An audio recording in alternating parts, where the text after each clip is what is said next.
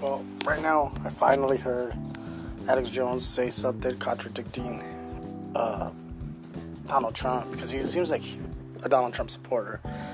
And Donald Trump said he did more more for black people within the last four years than Joe Biden did in the last 47 years.